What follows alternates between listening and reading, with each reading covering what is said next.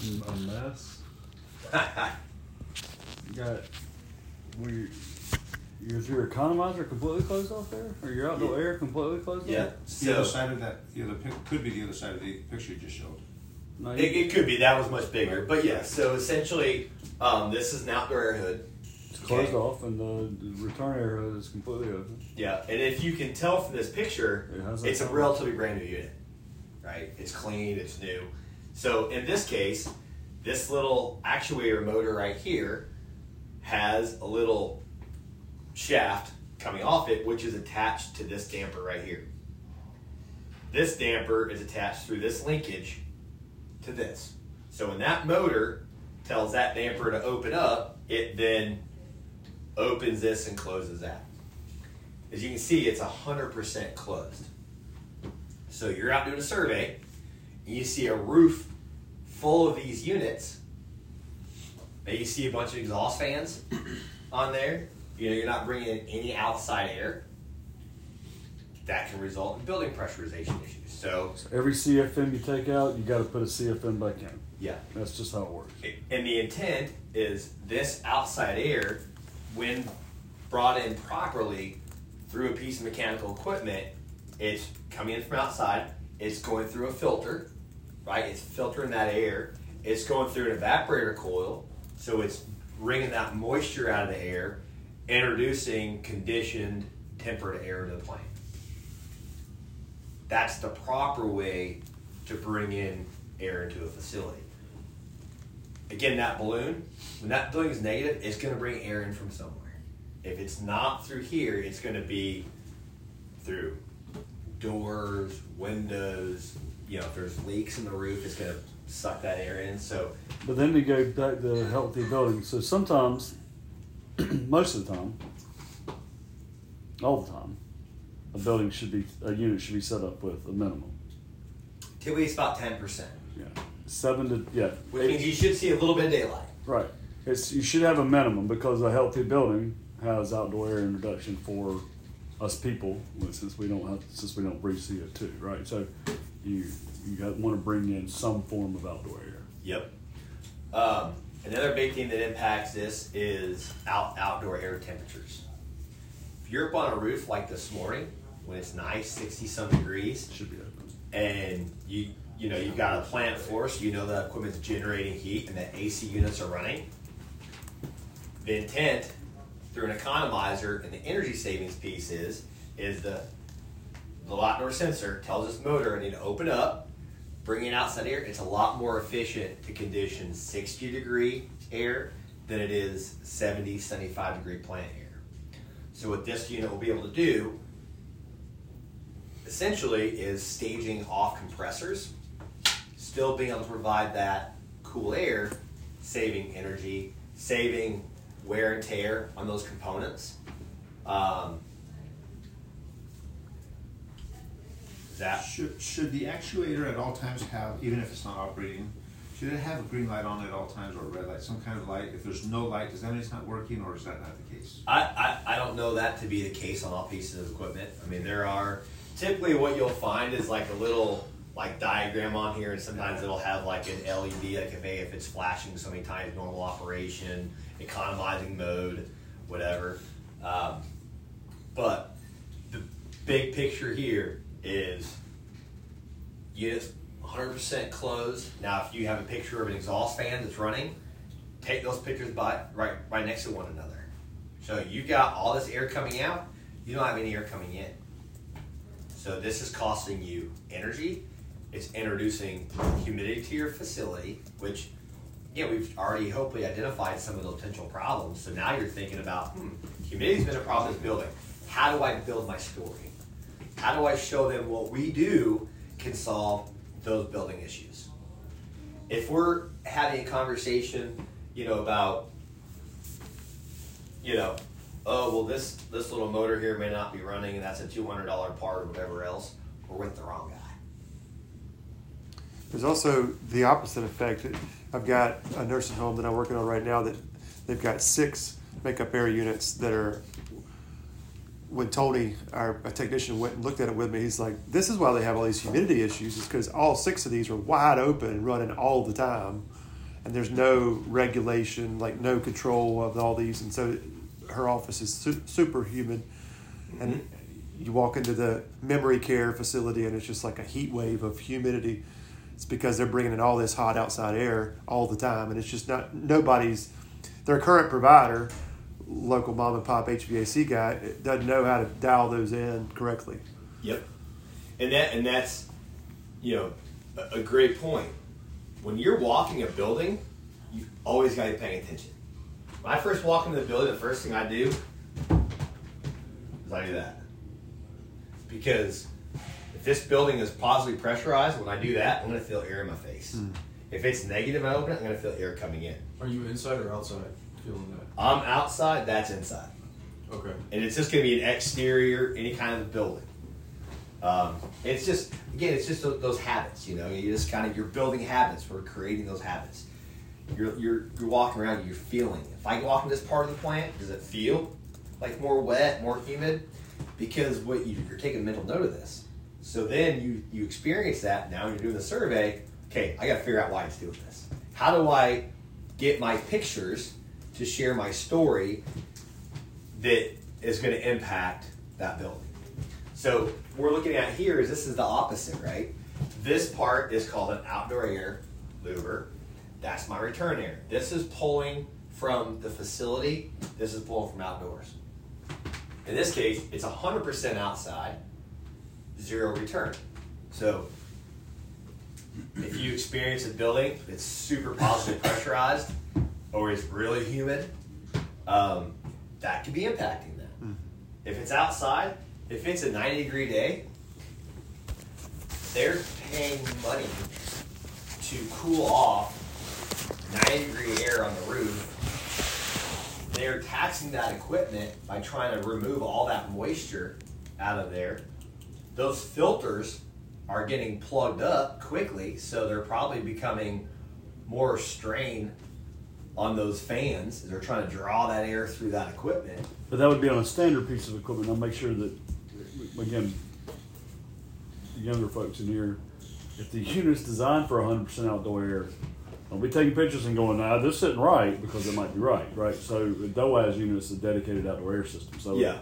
It, it, a lot of buildings it, it, that have a lot of exhaust fans are yeah, going to have some DOAS. You can see units. This. Yeah. It does have a return. So again, now if it's a if it's a fifty degree day, I'd expect to see that, and that would be great. And you can tell them, you're saving energy now because these are working properly. If, if and when these don't work right, this is what impact is going to have. And we've got in our customer book what economizers can save us in energy. So and how notoriously unreliable they are. Right? Yep. A big thing to look at during the surveys. You see this little screw right here? Everyone see that? This is a linkage. This linkage is what is attached to the actuator motor and what connects both sets of louvers. When this when this actuates and drives and it pulls this louver closed, this linkage is what closes the other one. So over time, those screws get loose. So even though that thing actuates, that shaft just slides up and down from that. Meaning it's not actuating, it's not driving those uh, those dampers. So if you get pictures of these linkages disconnected, you got scratch marks of where that shaft has just been, you know, or if these are bent, you know, a lot of times if they jam up, they'll bend and they'll drive. You know, it's not working right. Is that, any questions with that? Yeah, I've never looked at those. That's good.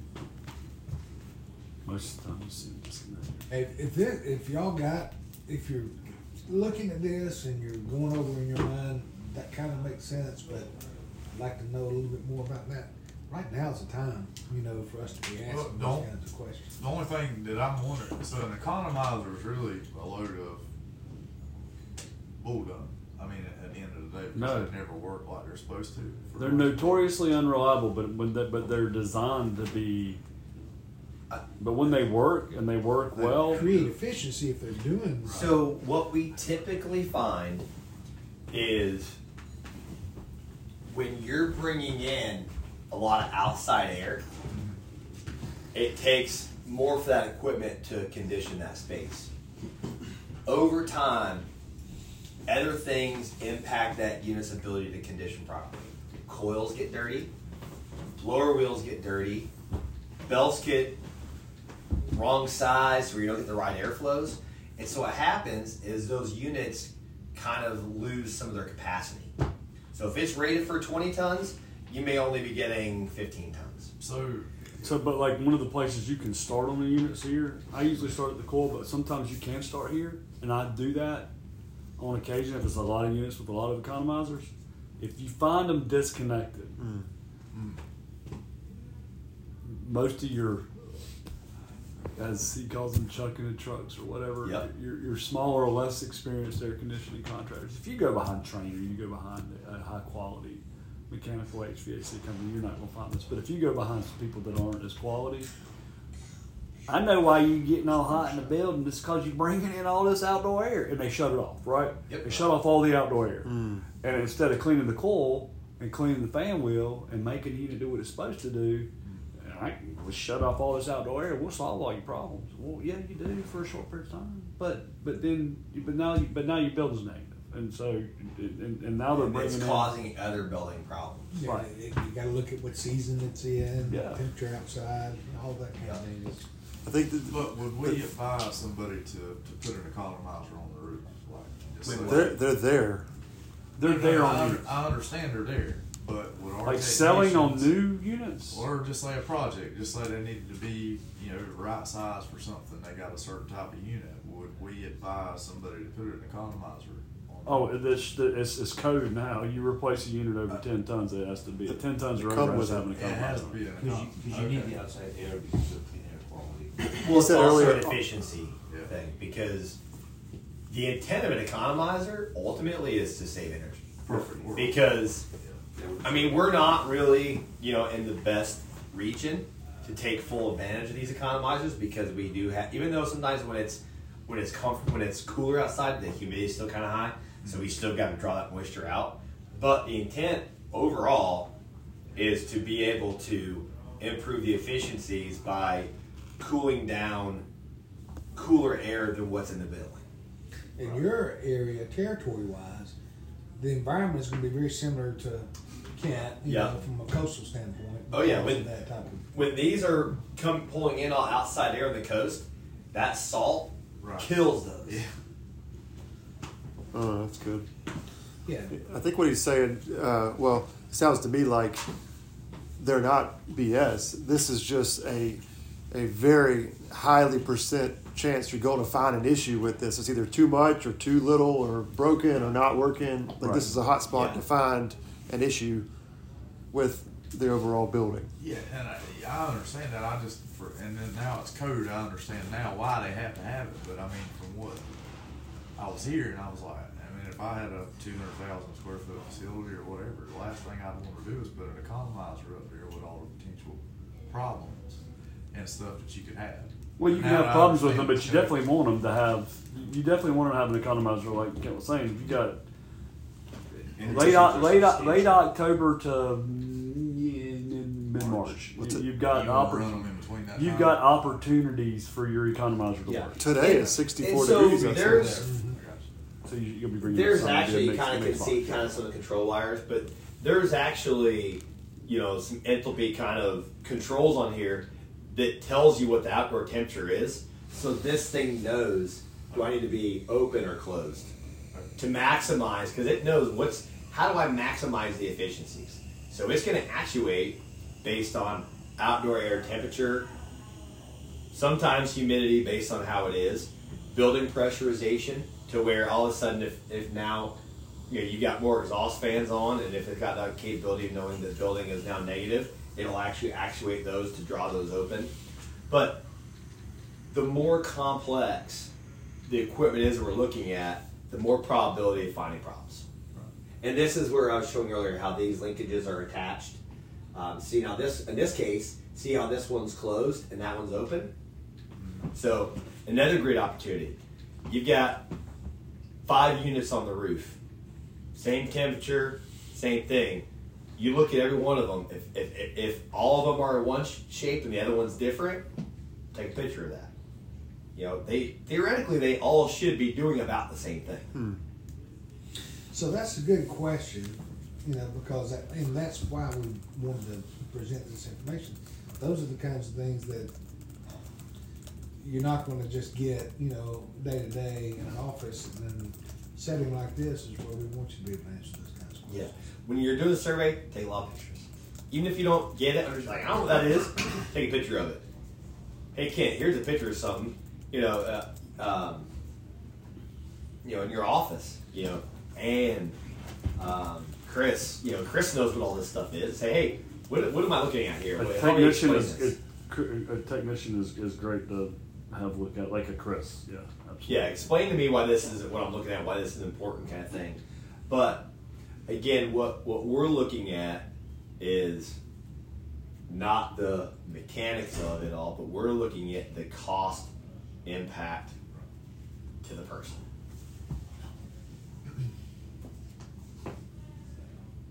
You gotta see another one. All right, so sorry. So this is a, just a, a rooftop exhaust fan. Okay, mushroom type fan. You know, you just take the couple screws off the top, pop it off. A lot of times what I'll do is I'm walking a roof underneath here where you can see it open. That's where the air exhausts out. So I just always feel, you know, hey, I hear it on. Do I feel air? A lot of times what you'll feel is really cold air because you know it's it's dumping out conditioned air, right? Um, but you hear it squealing, take it off.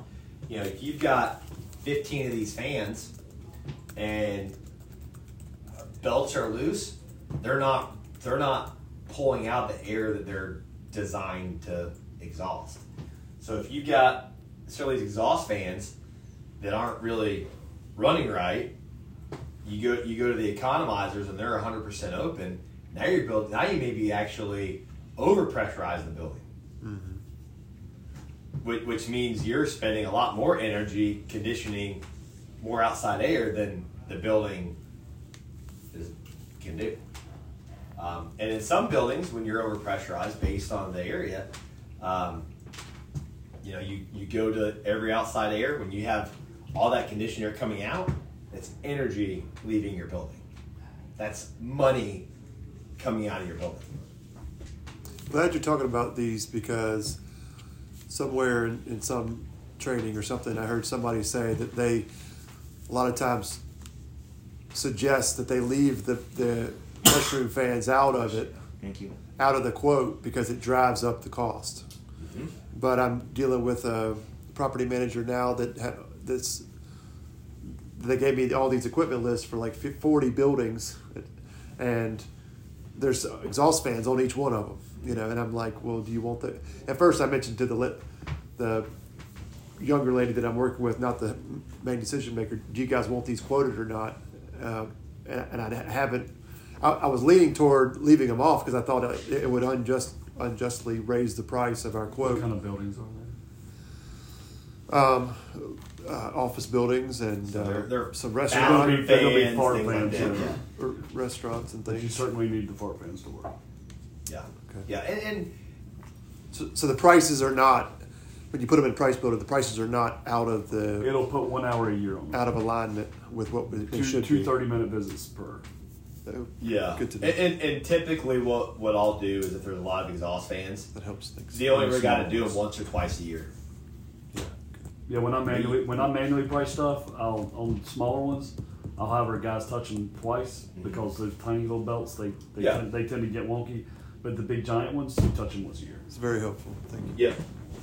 Because again, especially you know some of these fans. Key point: don't leave them you know, out. You got to get a lift to them, right? If they're if they're in a big warehouse, shit, they're thirty feet in the air, and you got to take this big cage off them. And some of them have. We're you certainly know, ask an industrial plant, do you want us to or not? Because lots of times in these industrial plants, it will drive your price of your agreement really high, and um, lots of times they have maintenance staff in house that will do exhaust fans. Gotcha. Because they're.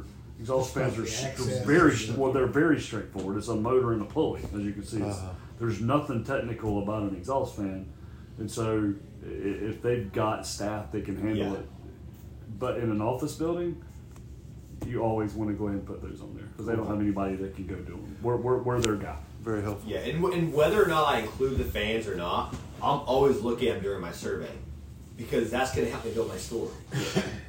Because this directly coincides with the air conditioning equipment. So right here, what do, what do we see here? You want your, you, you definitely want your, your, your pulleys and your shifts to be like this. It's always good for the belt to have to yeah, run uphill. You want that belt to work. to get to each other. The pulleys uh, are out of line. Put, put them in line, but that's what we're saying, Charles. You want your belt to have to go uphill like yes. that. It makes it, well, it makes it more. Effect. It makes it more fun for the belt. Yeah. Sure. Don't don't take so, don't, don't so take the, the fun off. off. Yeah. So so ultimately, you see the belt here, right? It's one that's cracked. Been off. Um, it probably popped off because of the way it's shaped. You, you look and, and essentially, um, you know, this is the drive motor shaft. You know, this is the shaft that, that turns the cage. That's your motor. So this has to be adjusted to where that's in direct alignment, to where that belt will run good. And, and when that, when all that is done and it's working well, it should last a year. You shouldn't really touch it again for another year. Yeah, take take fifteen to twenty minutes to go through the T B Woods catalog. If you don't have one, you he should. Got one. That's the one that you provided, or somebody gave you. I, and if you need some, I think I have a box of them in my office. Yeah. T B Woods makes is, is probably the number one belt provider in the country. Yeah. And they have a catalog, and you can look in there and see, and it explains for air conditioning, belt tensions, alignment, yeah, things all, like that. All the so, stuff. Yeah. But yeah, it's important when we're having a conversation. Oops, sorry, buddy. You're good. That we're talking about, yes, you know, it's misaligned, belts off, whatever else. You know, their customers thinking, okay, well, a five dollar belt and that's fixed. Well, reality is, is this right here is affecting the building. You know, you're you're you're essentially having to have a unit run a lot longer to compensate for this because of now all this, you know, air is just coming in and out of everywhere in the building. So.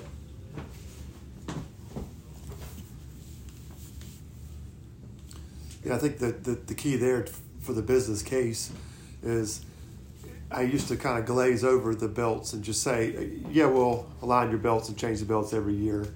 But but what I'm hearing is I need to dive into the cost of it's causing the other units to work overtime and it, it it's affecting the positive and yeah. negative pressures, that, that which is five dollar the major part. And one hundred dollars a year. There you go. There you go. Is. And that's just one fan. Right.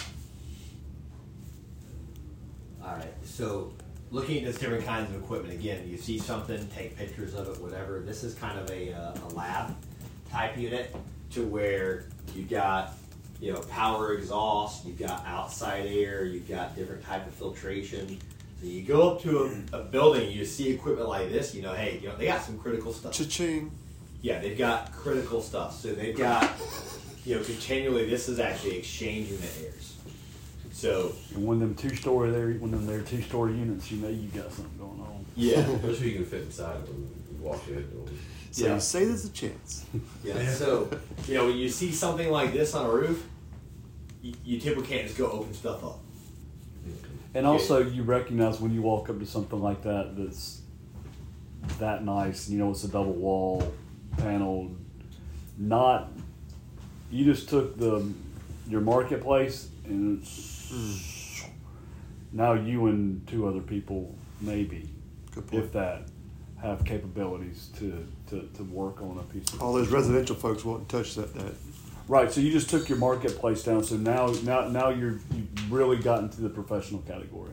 Yeah. So, you know, when you when you when you see things like these, the, the thing we've taken note of is obviously, you know, air. And conditioning is very critical, whatever this area serves. So you can see this is kind of an isolation area in a building. So this space is kind of a separate environment than the other part of the building. So if you've got things happening in other parts of the building, like buildings being positive or negative, odds are that's probably impacting this area too. And those are, so the more of the story, right? You're getting picked with other stuff. You know, that could be impacting this, and then you're you're diving into to more of the costs and things like that. But I encourage everybody to take a lot of pictures. Even though you're up there, you don't really think it's important, take a picture of it, sit down with your service manager, um, and just kind of walk through, hey, what could I be looking at here? And if you got to go back to look at something, do that. This isn't like when Kent and I started and you had thirty-two. You had thirty to thirty-two pictures that you could take. You had to be very, very particular. Yeah. Now your cell phone, you can take three hundred thirty-two in five seconds and, and still have three million left to go, right? So you can take as many as you want. That's probably a six hundred thousand to eight hundred thousand dollars install right there. Mm. So, again, the, knowing what you've got on the roof really aids in your conversation with the guys that you're speaking with. If you got some trained Voyager units on the roof that are single wall and just off the shelf units, well, you're you're in the category with a lot of folks, and your conversation is different. That piece of equipment there was that a Seasons Four. That's a Nike. Okay. Oh wow. So, but still, that install's probably between five and eight hundred thousand dollars once it's all installed. So now you're having a conversation on a completely different level.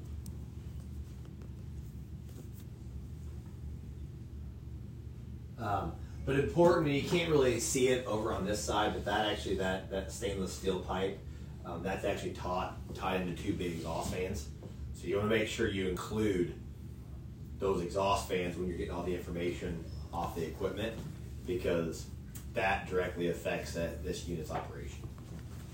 And you see this little filter bank here. What you're looking at here when you see that those that rubber, plastic, whatever tubes going in, that's measuring pressures. Mm. So I've got a picture of one here, but they'll they'll be somewhere in here. There'll be a display that's that's a MagnaHelit gauge. What it's doing is it's telling us what is our inches of water column pressure drop across those filters, which tells you when they got to be replaced. So again, when you're doing a survey, they got a lot of these. Take pictures of them. Are they all about the same? They're all measuring, you know, three, three and a half, whatever. They're all consistent, probably pretty good. You got one at three, one at five, one at one. Hmm, there could be some story there. Laura, Murray inside economizers. Um, you can see here, this one obviously has got a little bit of rust on it. A big thing also to look at when you're looking in these cabinets, you see here those wires are all nicely zip tied and, and they're all in play. A lot of times during installation, these installing contractors are very, throw shit in there and they get pretty sloppy. You'll see these wires draped over the top of, of the, uh, the louvers, whatever else. Well, as those things actuate, it can actually bind up those wires, um, causing problems and things like that. So you want these rooms to be nice and, and clean. Um, again, it pulls a wire, it actuates, it rips a wire out of there. You know, that can cause that to stop working. Um, here's here's another type unit. Now this is a this is actually a, a DOAS unit. So this unit here only brings in outside air. The DOAS is a dedicated outdoor air system. So this only provides supply air to condition a space. It's pulling in everything here outside. So outdoor air filters is very important. Um, Indoor air filters are very important. Yeah, realize there, there's going to be different levels of filtration probably in, in this type of a unit. So make sure you're capturing that. Um, on maintenance pricing. And sometimes they'll have multiple sets of coils in there, depending if this is a lab type environment or if you're going into a paint booth type environment. You'll have a cooling coil and then a reheat coil. And the reheat coil is going to be there to, or it might have an enthalpy wheel. It could have all kinds of fun stuff in it. These things are, they have basic units that, like the Aeon units that are on top of hotels, all the way up to Thermatex and other brands that are higher end that have reheat coils to, to dehumidify. Yep. Cooling only dehumidifies a little bit and then reheat will. So that some, you can take one hundred percent outdoor air, yank it to forty, forty-five degrees and then reheat it back up to fifty-five and, and supply, you know, dew point air of twelve to eighteen grains. So all of that information is on your nameplate. Take a picture of the nameplate. If you can't look at it well, zoom in on it. It's going to tell you if it's got reheat. It's going to tell you if it has an, an enthalpy, an, an E R V wheel, because there's a motor attached to that with the horsepower that's going to be. Um, it'll obviously tell you the compressors. I mean, you know, nameplates is going to be the, the main source of all your information. Um, you come across that and you're not able to open it up, so you're not able to get the filter sizes, you got to ask. Uncle Google's a great thing. Yeah, finding out, hey, do you have a filter list? Do we know what, what the frequency of that is? All those adds, you know, to the cost of the agreement. Um, this here is a Greenheck outside air, outside air hood. So the purpose of this piece of equipment is to replace exhaust air. So anytime you've got exhaust hoods, um, you, you're getting that air has got to be, mm-hmm. This is actually a hotel, but yeah. Um, this is bringing in one hundred percent outside air. So essentially all this particular unit has is this an outdoor air kind of screen. It's got their kind of filter and a fan. Um, in a lot of cases now what we're seeing is they're actually putting in cooling coils in these systems. So like Captive Air is uh, is very common to see. And so in there, you're going to see a condensing unit.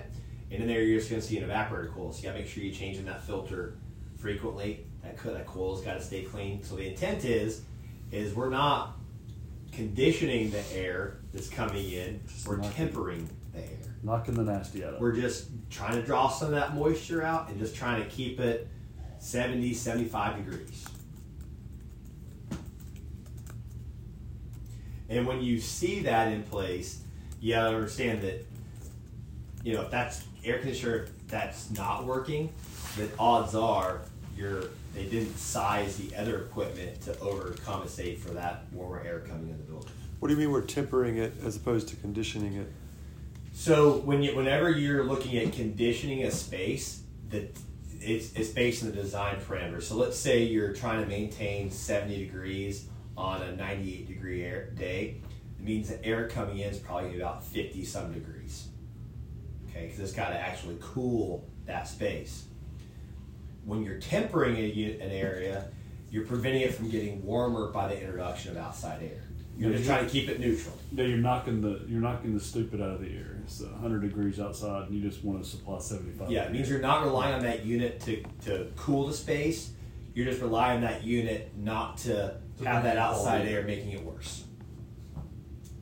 And it would just do that differently by not going through a coil, but it would... Capacity. Right. It may only need three tons of air conditioning to provide... Paint a picture for him, like, a, like, like in a kitchen. Mm-hmm. Commercial kitchen. You got, you got the exhaust hood over the grill, and then right beside it, you got a makeup unit. That makeup unit usually is unconditioned outdoor, right? Mm-hmm.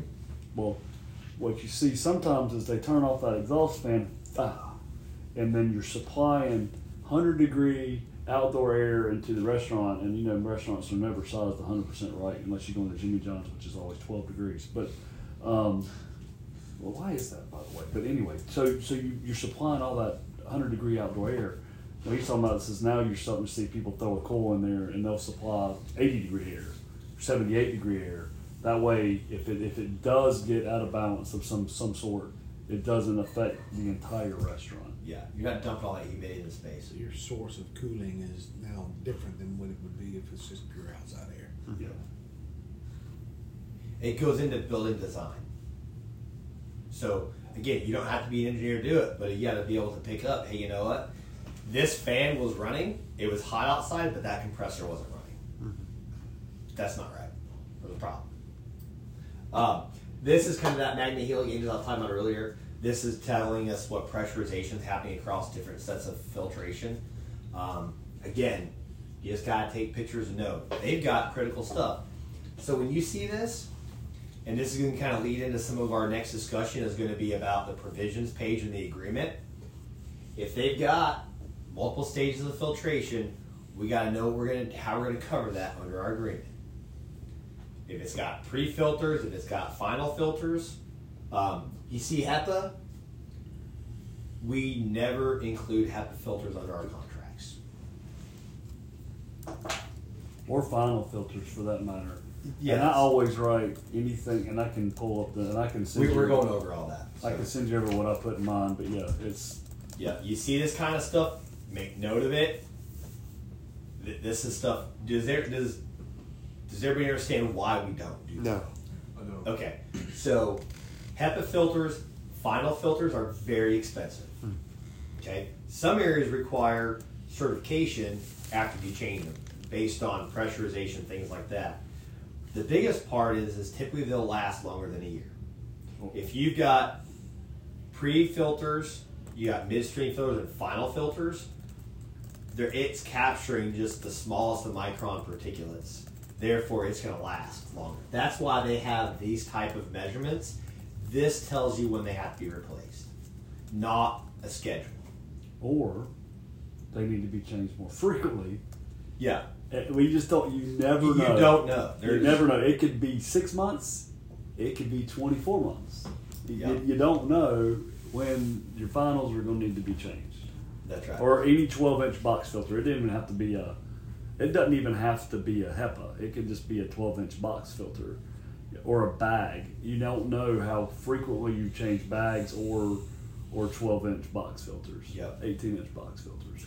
Other thing, when you see stuff like this, and especially in lab units, you always want to ask, what's what's the process for being able to shut this unit down? How frequently can we shut this stuff down? During maintenance, we've got to shut stuff off, right? If that has to be done after hours, if that has to be done on the weekends, we got to know that. Because we got to let our service managers know, hey guys, we can only service this unit after hours or on the weekend.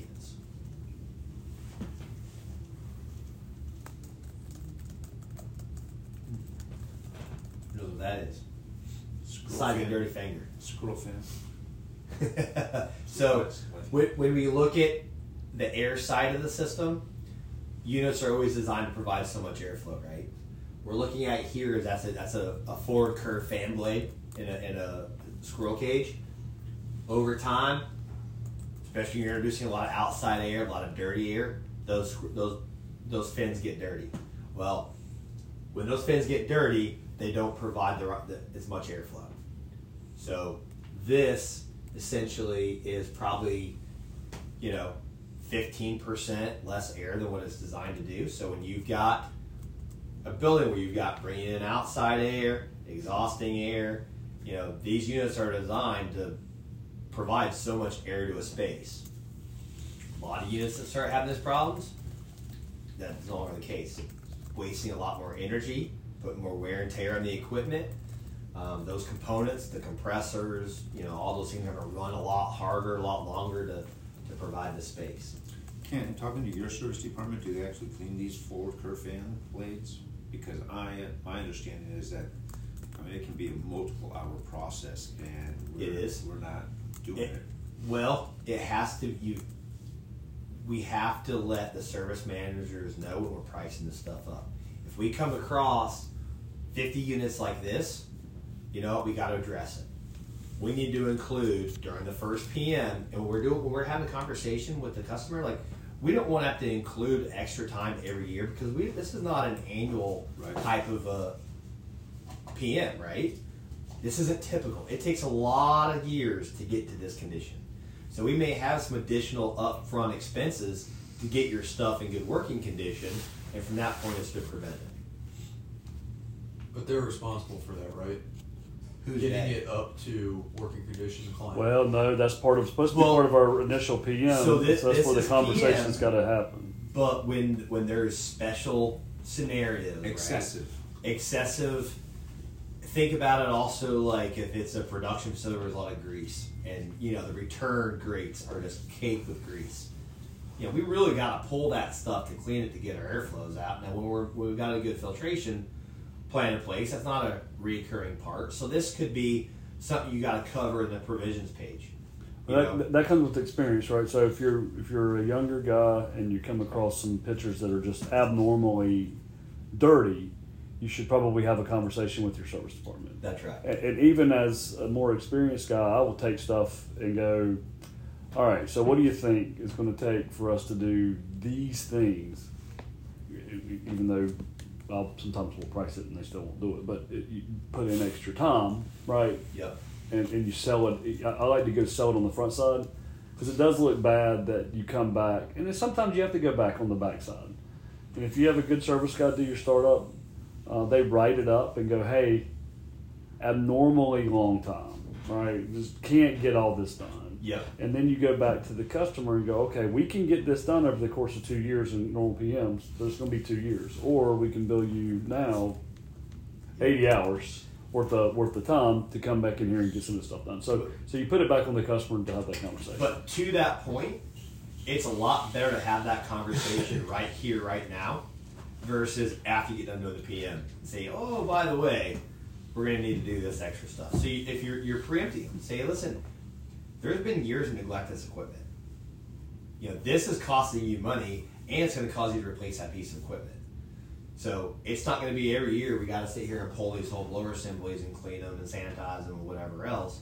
But what, we, what we'll do is we'll provide you an additional upfront proposal to go ahead and take care of that, knowing it's not going to be needed. And, it's, and Julio, the guys that complain about doing those, generally they're smaller ones. The bigger ones, you can drill a hole in the bottom of them and wash them with, with the water hose. Yeah. And, and the guy, and and, and and some of your older technicians will know that you can, you can drill a half inch hole in the bottom of it, and then put a PETA plug in it when they get done, um, and they can get in there and wash those down whenever yeah. they're washing well, the soils. The smaller ones are the ones that are an issue because you can't really get in there, and you can't drill a hole in the bottom of it because it connects back to the bottom side of the duct. So, yeah. The key is we see this kind of stuff, we've got to communicate with our service managers.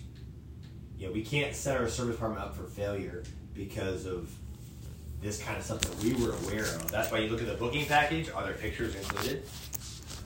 That's why we want to make sure that. Yeah, we I ran into a situation at uh, R N D C that I just sold recently. It's like fifteen thousand for a G, and the photos were horrendous. You you saw them, uh, and those fans were like literally half an inch thick of junk over ten years that had accumulated. Yeah. Um, I, it was supposed to be like sixteen hours on the initial P M.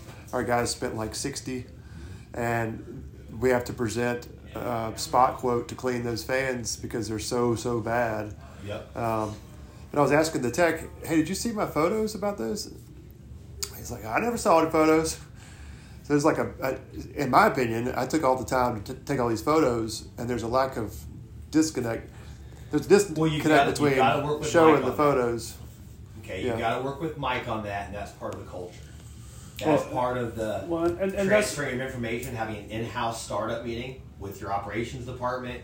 You're showing the pictures, you're talking about these things. Because all these things should have been talked about also before the pricing. And when you're submitting pricing, you've got to bring this up. Say, listen, this stuff's in pretty bad shape. Here are some pictures. You know, I think we probably need to address um, some potential extra cleaning time on the forefront. And because you've already, you've already like, you know, you're gonna have a verification meeting, right? So then you can know you're talking to the customer. Based on the current condition of this, we're going to have to do some additional cleaning, you know, but here's what it's costing you by not doing it. Mm-hmm. Well, and I found I've sold, I've done that a number of times over the course of time. Again, I've done it more than a day.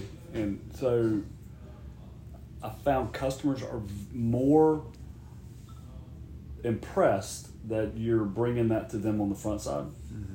than they would be on the backside. Yeah, on the backside, or just not bringing it up at all and just not doing it. Because more often than not, that the guys just don't do it, and, and then they don't even say anything about it.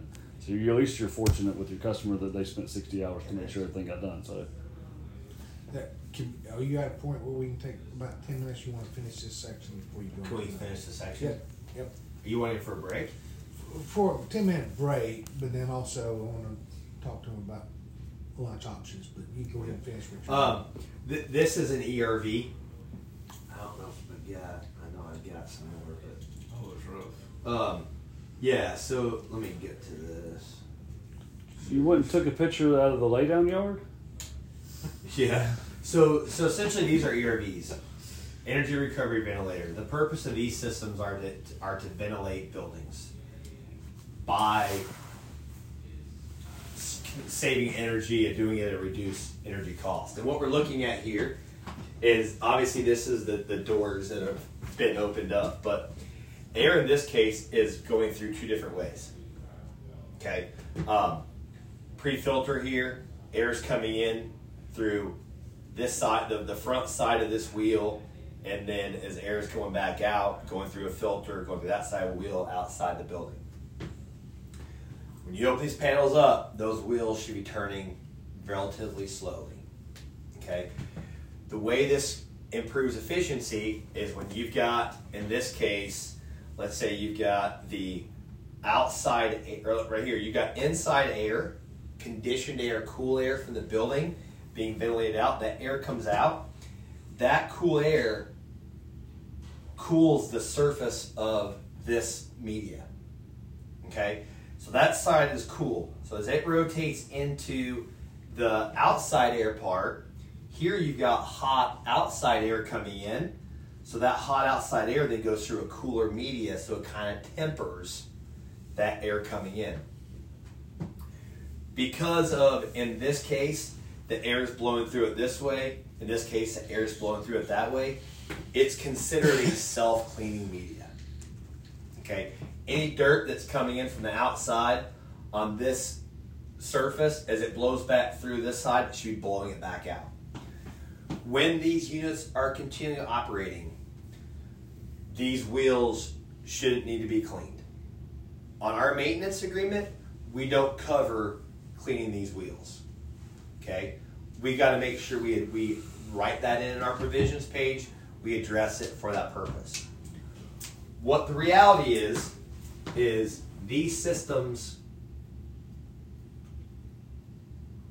are a lot of maintenance. Okay, so what happens typically is there's a big belt that's around that big wheel that attaches to the little motor that turns it. When that belt breaks, this wheel stops. When this wheel stops, it it no longer is self-cleaning. So all that, the part of the wheel that's bringing the outside air, all that dirt comes in and collects on that media.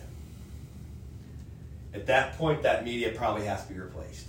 So that's part of the discussion when we're having a discussion with the prospect of, you know, these things have got to be working because they're, they're there to save energy. When we're bringing in the outside air, and if that's going through a, a solid block of media that's all caked up, no longer is the airflow that's coming in matching our airflow that's going out. That's when the building becomes a little bit cattywampus as far as pressurization goes.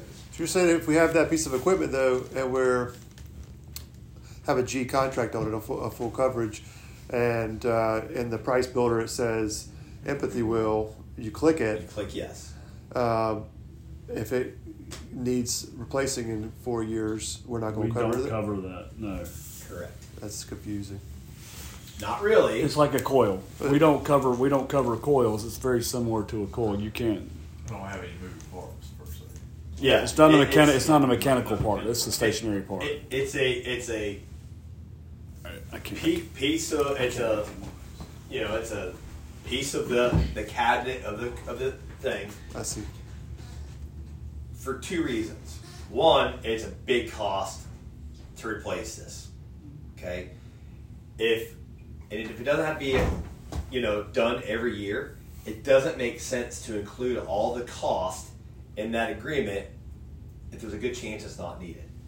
How common is it to see one of these? Where do you see those most of the time? Where these are becoming a lot more common okay. because they can allow you to ventilate space more efficiently. Nursing home, hotel, maybe. Yeah, it's. Whenever you got building exhaust fans and you got outdoor air fans, this is a lot more efficient option. Are these usually for dehumidification? Um, there, there may be. I don't, I don't know if. I mean, typically dehumidification, you got to go through a, a mechanical cooling part of it. Now, I will say you will find these in D O A S units. You will, you will find these in conditioned equipment. You will also find these in strictly just exhausting, makeup air, exhausting air. So you'll look, when you're in Price Builder, When you go in to look at a package unit, you look at a DOAS unit, under options, this is always in there. So when you're looking at equipment, um, you know, and they've got this, there's always a motor here, and you're always looking for other filters, because there's always filters coming on the top side, there's filters coming on the bottom side.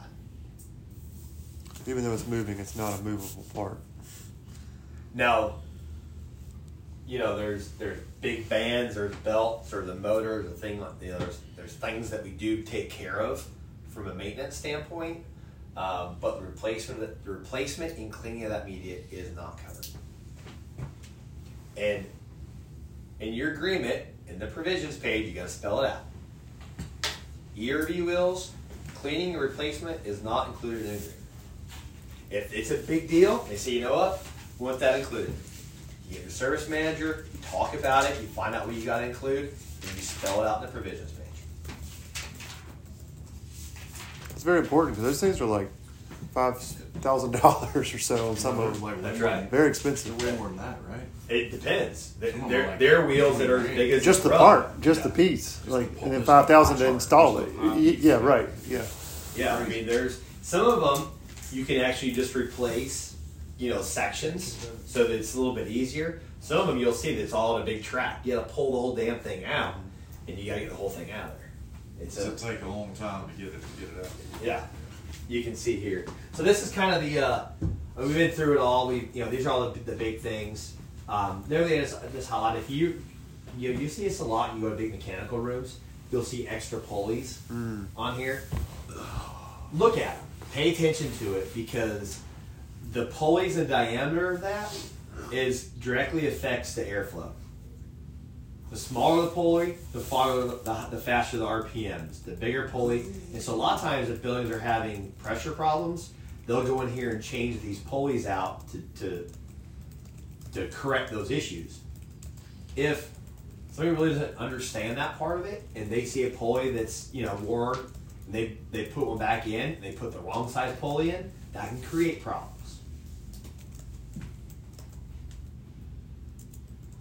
Um, coils being impacted, air can't get through that. that looks good. Filters that are dirty, air can't get through that. So, good? Good. Great. Break. All right, so we're going to take about ten minutes, and um, if anybody, um, we're prob- we're going to try to close up between eleven thirty and twelve o'clock here.